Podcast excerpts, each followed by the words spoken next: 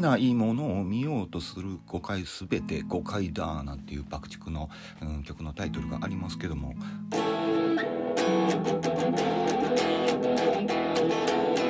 なんかこんな感じだったか？うんそう見えないんですよね。見えないところに、えー、自分のもしかしたらチャンスがあるんじゃないかなっていうのは、うん、まあその歌はそういう歌じゃないですけど、うん、っていうのを感じると昨日の斜め上を行くみたいなことなんですけどね。だから見えない部分に、うん、見えない部分を見ようとする。それは見えないです。と。じゃあどうするか言うたら自分が動いて見える位置を探す。でも見えないとこに何かがあるという確信もないですしね。で動いてみたとこで何もなかったなんてこともあると思うんですけどもしかしたら何かあるかもしれないっていう自分がね場所を移動しないと見えないわけなんですよね。だから一つの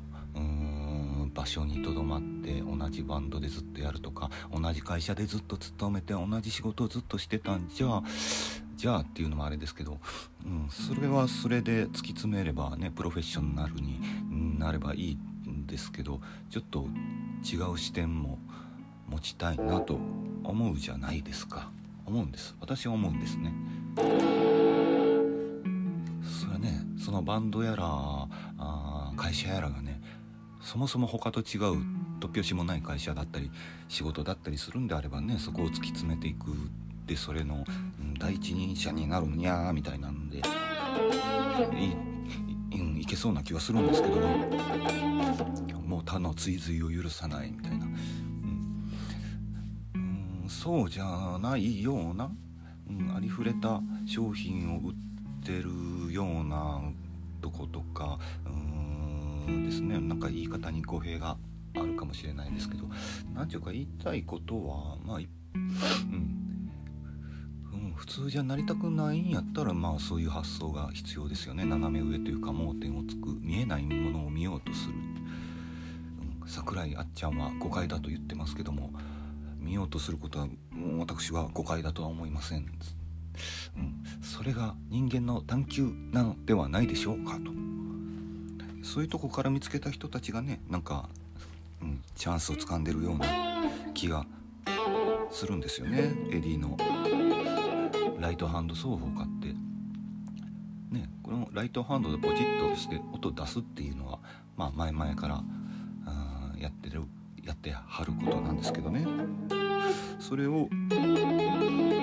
ういうトリルの奏法として確立した。っ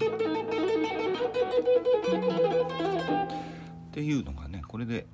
楽曲を作ってしまうっていうところなんじゃないのかな。それは一個のことを突き詰めてるんかもしれないですけど盲点をついてるんじゃないかなと思うんですよね。こんな音の出し方していいのだろうか的なとこもあるんでしょうけどね。その当時多分それを批判してた人たちは「うんやられた悔しい」っていう妬みそねみ。でそんなもんじゃどうじゃあかんわ。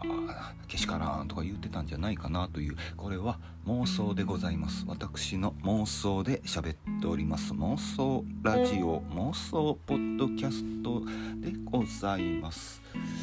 というようなね発想で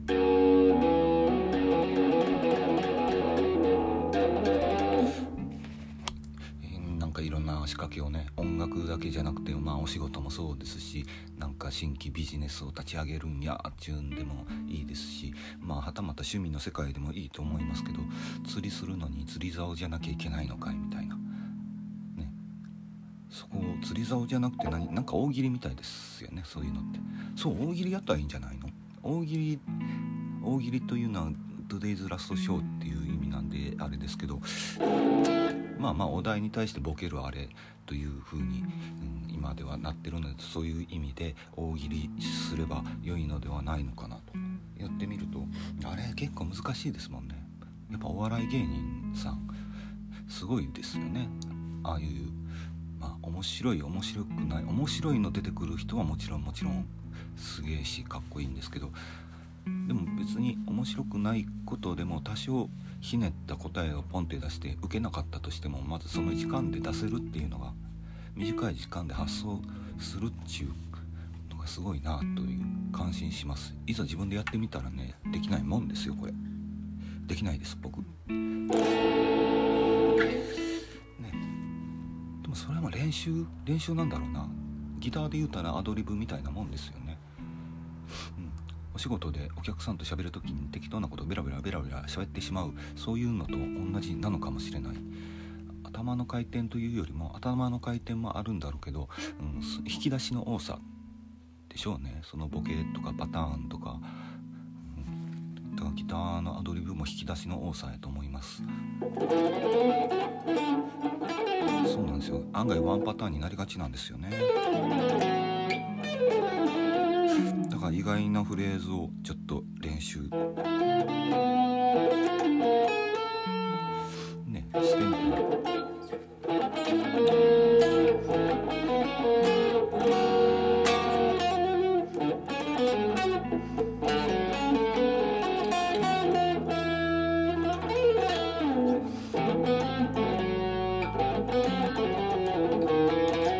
そういうそういうことそういうことっていうか私まあ、うん、邪道なんで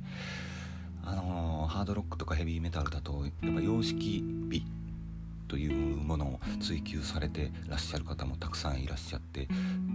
そういう人たちから見たら私のやってることなんてねけしからんギターやと思いますけども、うん、様式美様式的な美しか美しさっていうのも私も分かるんですけどねいざ自分がやりたいかっていうとそれはちょっとっていう、うん、趣味です趣味。好み。あと様式美様式ロックやってる人多いからその中でね参戦していっても、うん、埋もれてしまうなとか、うん、他すごい人いっぱいいるからかなわないなと。じゃあもう違う方向から攻めるっていうかもう自分の世界だけでやってるって感じですね私だから、うん、他に同じような人あんまりいないんですけどだからといってこのじあ私のやってるジャンルが突出してるわけではないので結局はね全然あれなんですけど。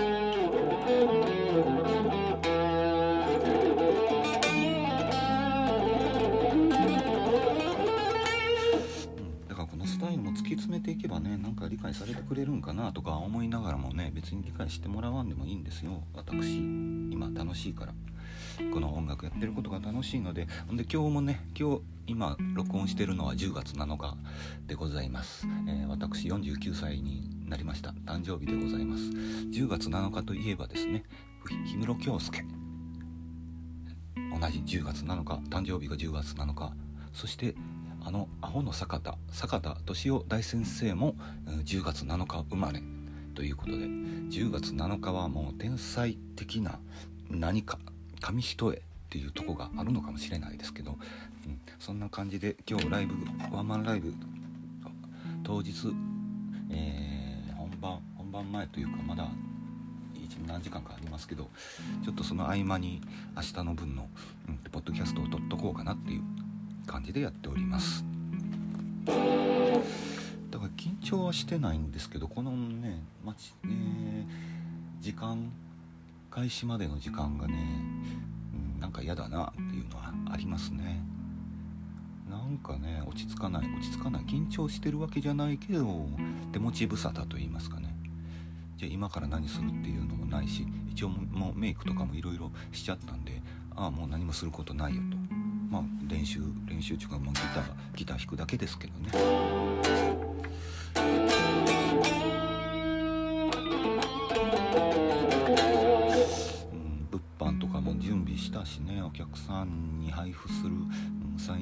ライヤーとかも準備したしなぁと。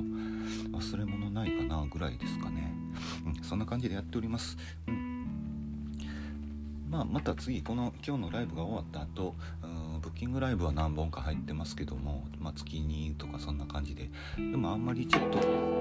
ブッキングライブの数減らしていこうかなと。で曲のレコーディングとか作曲曲作りとかちょっと進めて進めていこうというか増やしていこうかなと。思っておる次第でございます、うん、冬は寒いのでねあんまり外出たくないっていうのもちょっとあるんで。私上半身裸でライブしてますから冬場はねきついんです。なのでちょっと減らしていきたいと思っております。